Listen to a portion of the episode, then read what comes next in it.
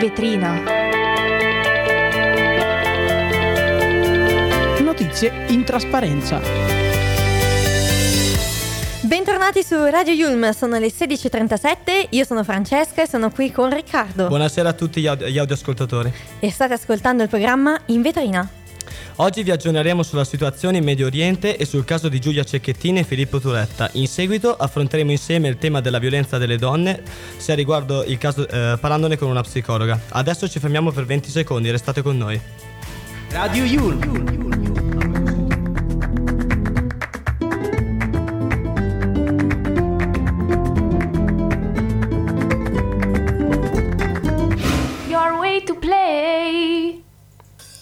Tribunale tedesco ha disposto l'estradizione per Filippo Turetta. Ciò lo apprendiamo da fonti informate. La decisione sarà comunicata al Ministero della Giustizia che chiederà al Ministero dell'Interno di disporre il trasferimento in Italia di Turetta. Filippo ha dato il proprio consenso a venire consegnato alle autorità italiane. Eh, questo lo riferisce una nota della polizia tedesca recapitata stamani all'avvocato italiano del giovane Emanuele Compagno. E dato che Turetta ha accettato una procedura semplificata di consegna all'Italia, non è neanche più necessaria appunto la, la decisione della Corte di Appello di Hamburg, che ha tra l'altro anche confermato la detenzione in carcere del giovane in attesa del suo trasferimento, in base anche al mandato d'arresto europeo, come aveva poi spiegato lo stesso tribunale. E continuando sulla violenza di genere, c'è un altro caso di una ragazza 23enne che è stata aggredita con dell'acido muriatico dal suo ex. Era, il compagno era più, era più grande di due anni di lei e tutto questo è successo nel Comasco. Quest'uomo è stato fermato dai carabinieri mentre la donna ha riportato delle ustioni al viso molto gravi, oltre che essere stata portata all'ospedale Sant'Anna. È stato ferito anche in modo lieve un uomo che ha provato anche a difenderla. L'aggressore è stato identificato come un 25enne marocchino che è stato infatti fermato con l'accusa di deformazione dell'aspetto della persona mediante delle lesioni permanenti al viso. Una contestazione concordata dai carabinieri con i PM del turno Lariano, coordinato dal procuratore facente funzioni Massimo Astori, che chiederà la custodia cautelare in carcere. L'uomo era già stato sottoposto ad un obbligo di dimora a Broni, il comune in provincia di Pavia in cui vive, e un divieto di avvicinamento alla vittima sulla base di una, di una precedente ordinanza cautelare emessa con l'accusa di stalking. Ora ci spostiamo verso il conflitto, la situazione in Medio Oriente, dove la Jihad islamica palestinese ha annunciato che una degli ostaggi, la 76enne Katsir Anna, è morta a causa di complicazioni mediche. Questo ce lo scrive il Jerusalem Post. Anna era madre di tre figli e nonna di sei nipoti ed era stata rapita dalla città di Nir Oz nel sud di Israele durante l'attacco di Hamas, ricordiamo essere stato il 7 ottobre, mentre suo marito era stato ucciso. La donna era comparsa il 9 novembre in un video della Jihad islamica, in cui l'organizzazione aveva parlato della possibilità di rilasciarla per motivi umanitari a causa della sua necessità di farmaci salvavita quotidiani che in quel momento non erano disponibili. Abbiamo però anche buone notizie riguardanti la guerra Israele-Hamas, perché ci sarà una guerra per il, il rilascio di 50 ostaggi detenuti a Gaza in cambio di 150 prigionieri palestinesi in Israele e l'ingresso di aiuti umanitari appunto nella, nella zona assediata. L'intesa riguarda da entrambe le parti la liberazione di donne e bambini, oltre che il via libera di 30 camion di aiuti. Netanyahu l'ha proprio definita una decisione giusta. Il premier israeliano però ci avvisa che la guerra riprenderà in seguito e, Ama- e con Hamas hanno concordato una pausa di quattro giorni nei combattimenti per consentire il rilascio graduale di 50 ostaggi detenuti a Gaza in cambio di 150 prigionieri palestinesi in Israele, oltre che l'ingresso di aiuti umanitari nell'enclave, assedia- nell'enclave assediata. L'intesa riguarda mh, entrambe le parti per la liberazione di donne e bambini. È stato dato anche il via libera per 300 camion di aiuti e Netanyahu l'ha definita la decisione giusta e però ehm, avve- eh, il Premier ci avverte che comunque la guerra appunto riprenderà in seguito. E ora vi lasciamo a Green Day e la loro 21 Guns. A tra poco.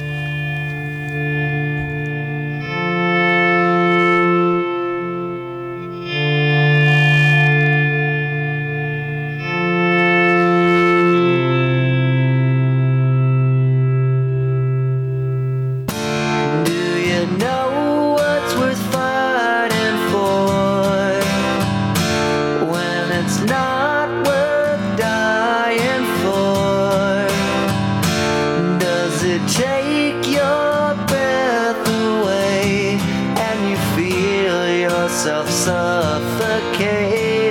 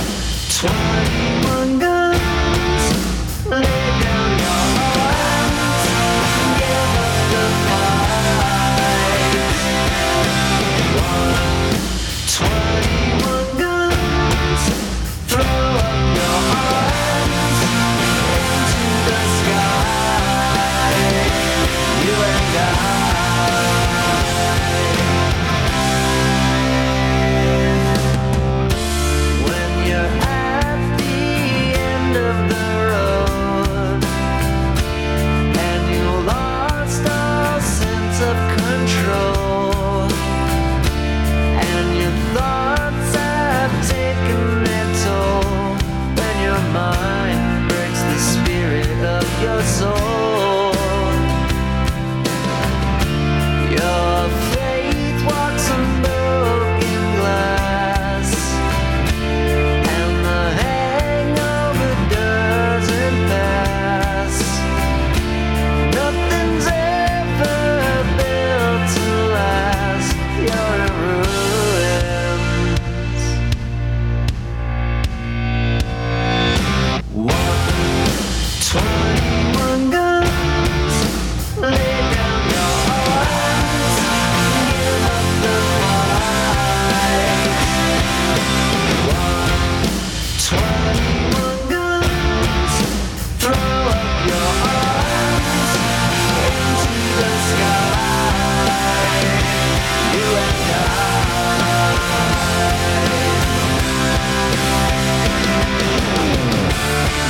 you try to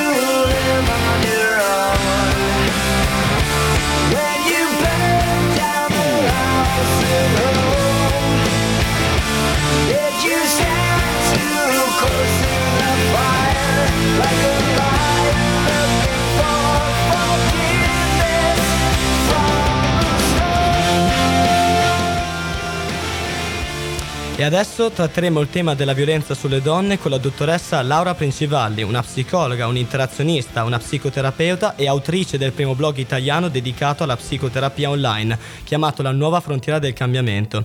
Buonasera dottoressa. La... Buonasera.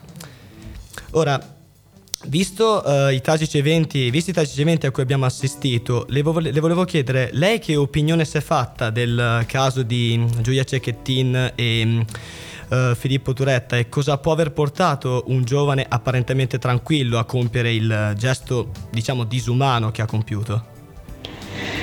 Penso che il caso di Giulia sia una storia che a molti è sembrata vicina e questo insieme alla voce della sorella ha fatto da cassa di risonanza. È una storia terribile insieme a tante di una questione che ha radici molto profonde, come abbiamo detto finora. Le parole di Elena sono quanto di più puntuale possiamo trovare in questo caso per rispondere a questa domanda. Filippo non è un mostro, è il maschile di questa storia, con tutti i significati che questo porta con sé. E con questo dovrà fare i conti, spero più da un punto di vista psicologico e progettuale che non strettamente punitivo. Capisco, e vista la sua esperienza, secondo lei quali sono le situazioni o le dinamiche che tendono a portare i partner a usare violenza fisica o psicologica? Non so, per esempio un attacco di gelosia, un attacco di invidia, lei cosa ne pensa? Dunque, ciò che genera la violenza, come per la maggior parte dei comportamenti umani, è l'idea che questa sia un'opzione, è il contemplarla, è il contemplare la forza, comunque la intendiamo, sia chiaro, non solo come fisico ovviamente, come metodo per affrontare una situazione, come una soluzione possibile. La possibilità di essere violento ehm, non nasce nella relazione in cui si manifesta, per questo rispondo dritta alla domanda, nasce in un sistema di significati che la persona ha fatto suoi, anche inconsapevolmente, prima Mm. di arrivare a quel punto, arrivando a quel punto.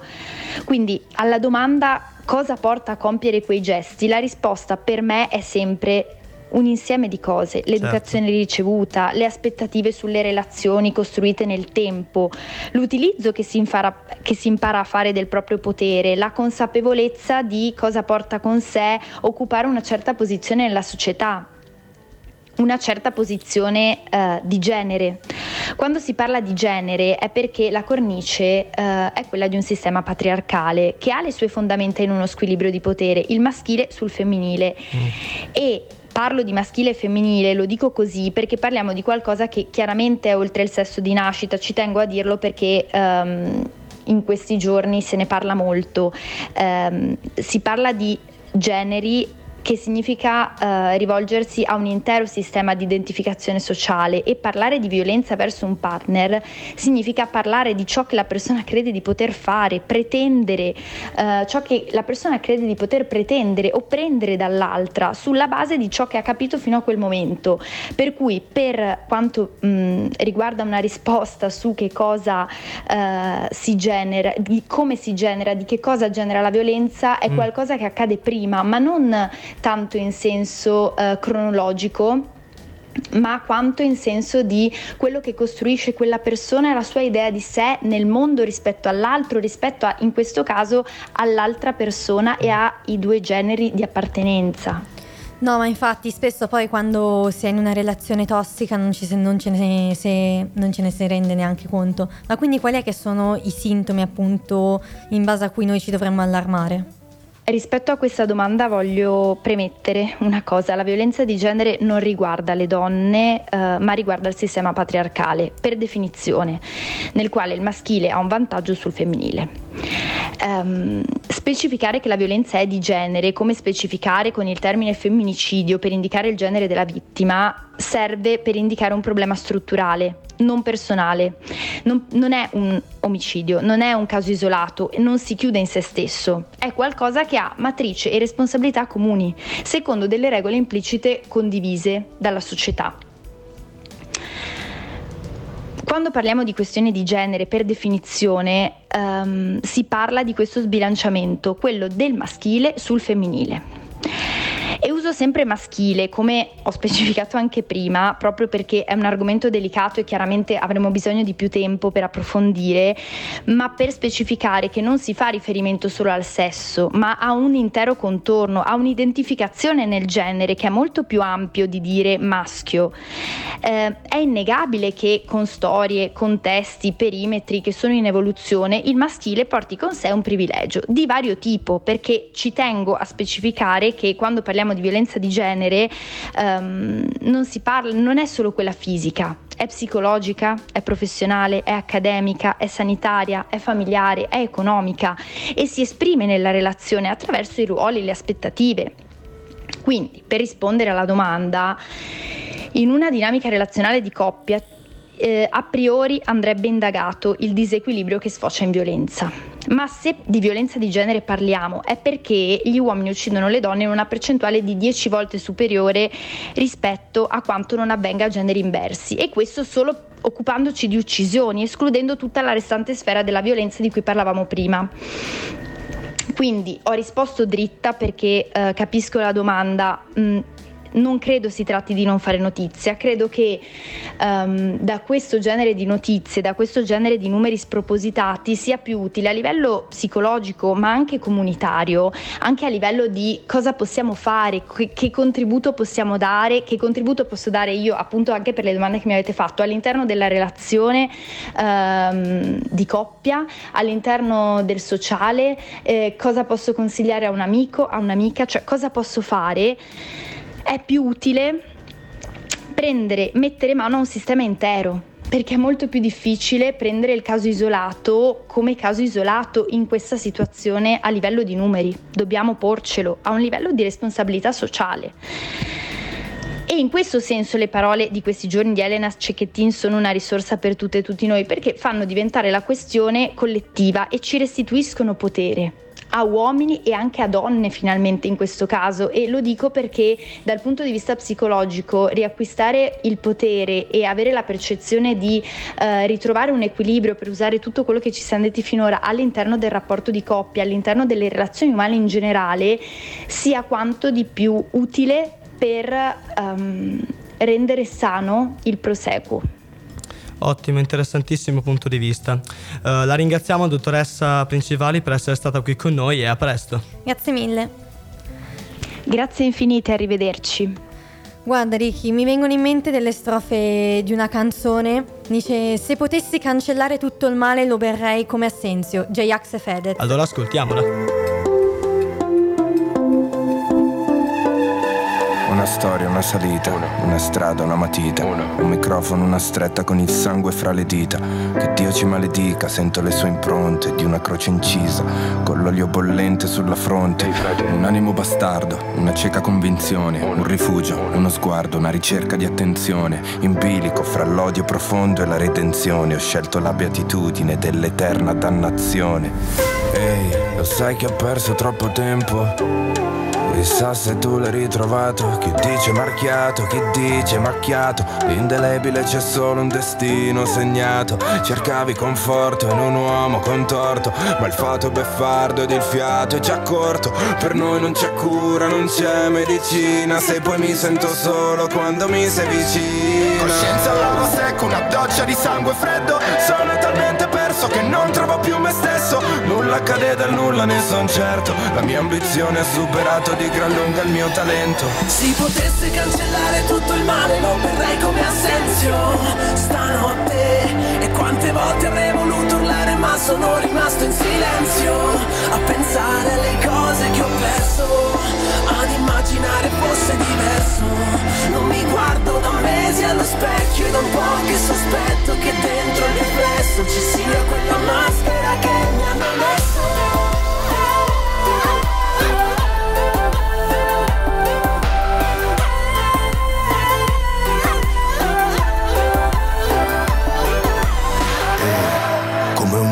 per tornare a casa. Punto alle stelle sono a metà strada. Da bambino ero felice quando nevicava. Adesso blocca il traffico, rovina la giornata. In mezzo a una folla di voci che acclama. Avere un radar e sentire solo quella solitaria che infama. Che poi la fama non ha utilità né importanza. Quando vedi chi ami andare via sull'ambulanza E allora ho chiesto scusa al cielo per la mia vita intera. Mentre l'infermiera le infilava i tubi nelle braccia Ho pregato Dio prenditi i soldi, la mia moto e la carriera ma non portarti via la mia ragazza. In un attimo solo capire veramente quello che conta. Realizzare per tempo che nessuno vive per sempre. Quante domeniche a casa in hangover invece che andare a trovare la nonna. Adesso mi manca della dolce vita, me ne pento amaramente. Perché quando corri per vincere non vedi quello che perdi. Tua mamma chiama in ufficio, tu rispondi fretta e coi nervi. Tra chi è troppo avanti che arriva in ritardo, comunque nessuno è in orario. Io voglio tagliare la corda più che volere tagliare il traguardo. Si potesse cancellare tutto il male lo berrei come assenzio Stanotte E quante volte avrei voluto urlare ma sono rimasto in silenzio. A pensare alle cose che ho perso Ad immaginare fosse diverso. Non mi guardo da mesi allo specchio E da un po' che sospetto che dentro il riflesso Ci sia quella maschera che mi hanno messo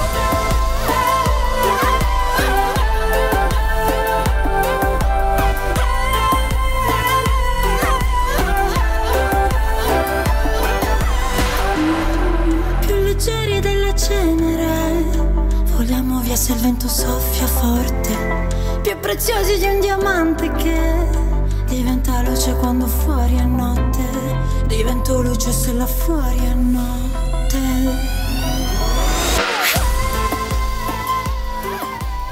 E questi erano J-Ax e Fedez con Assenzio. E adesso continuiamo con l'ultima botta di notizie della giornata. È morta Anna Canalis, l'ex Miss Italia che aveva 61 anni, morta appunto ieri a Roma. L'attrice messinese è scomparsa dopo una malattia durata 7 mesi. I funerali si svolgeranno a Roma il 23 novembre alle 15 nella chiesa di San Salvatore di Lauro. Anna era stata anche richiestis- richiestissima nel cinema, per esempio nelle commedie degli anni Ottanta, quelle dirette da Castellano, da Pipolo, da Sergio Martino, in film come per esempio Attila Flagello di Dio del 1982, Occhio Malocchio e Finocchio del 1983, sempre lo stesso anno Acapulco Prima Spiaggia a Sinistra. Poi anche la TV l'aveva voluta spesso con ruoli da coprotagonista come Invento di Ponente del 2002 oppure La Terza Verità del 2007, ma negli ultimi anni la sua occupazione principale era diventata la scrittura.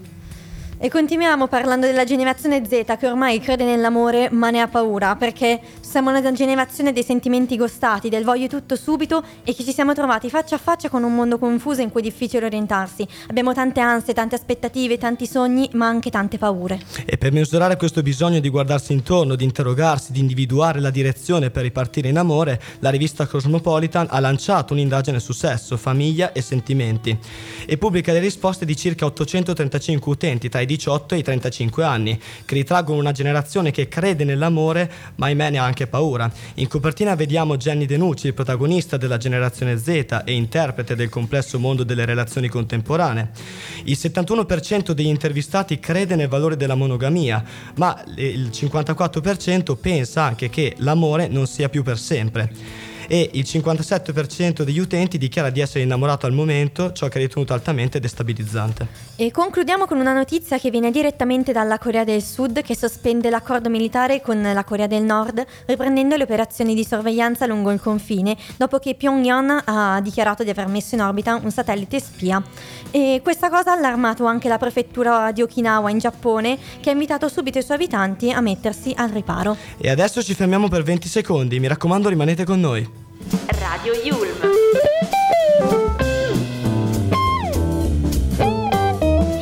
Your way to play.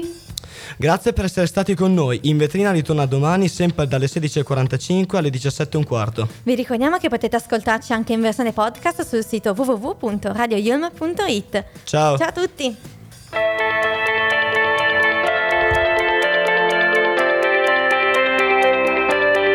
In vetrina. Notizie in trasparenza.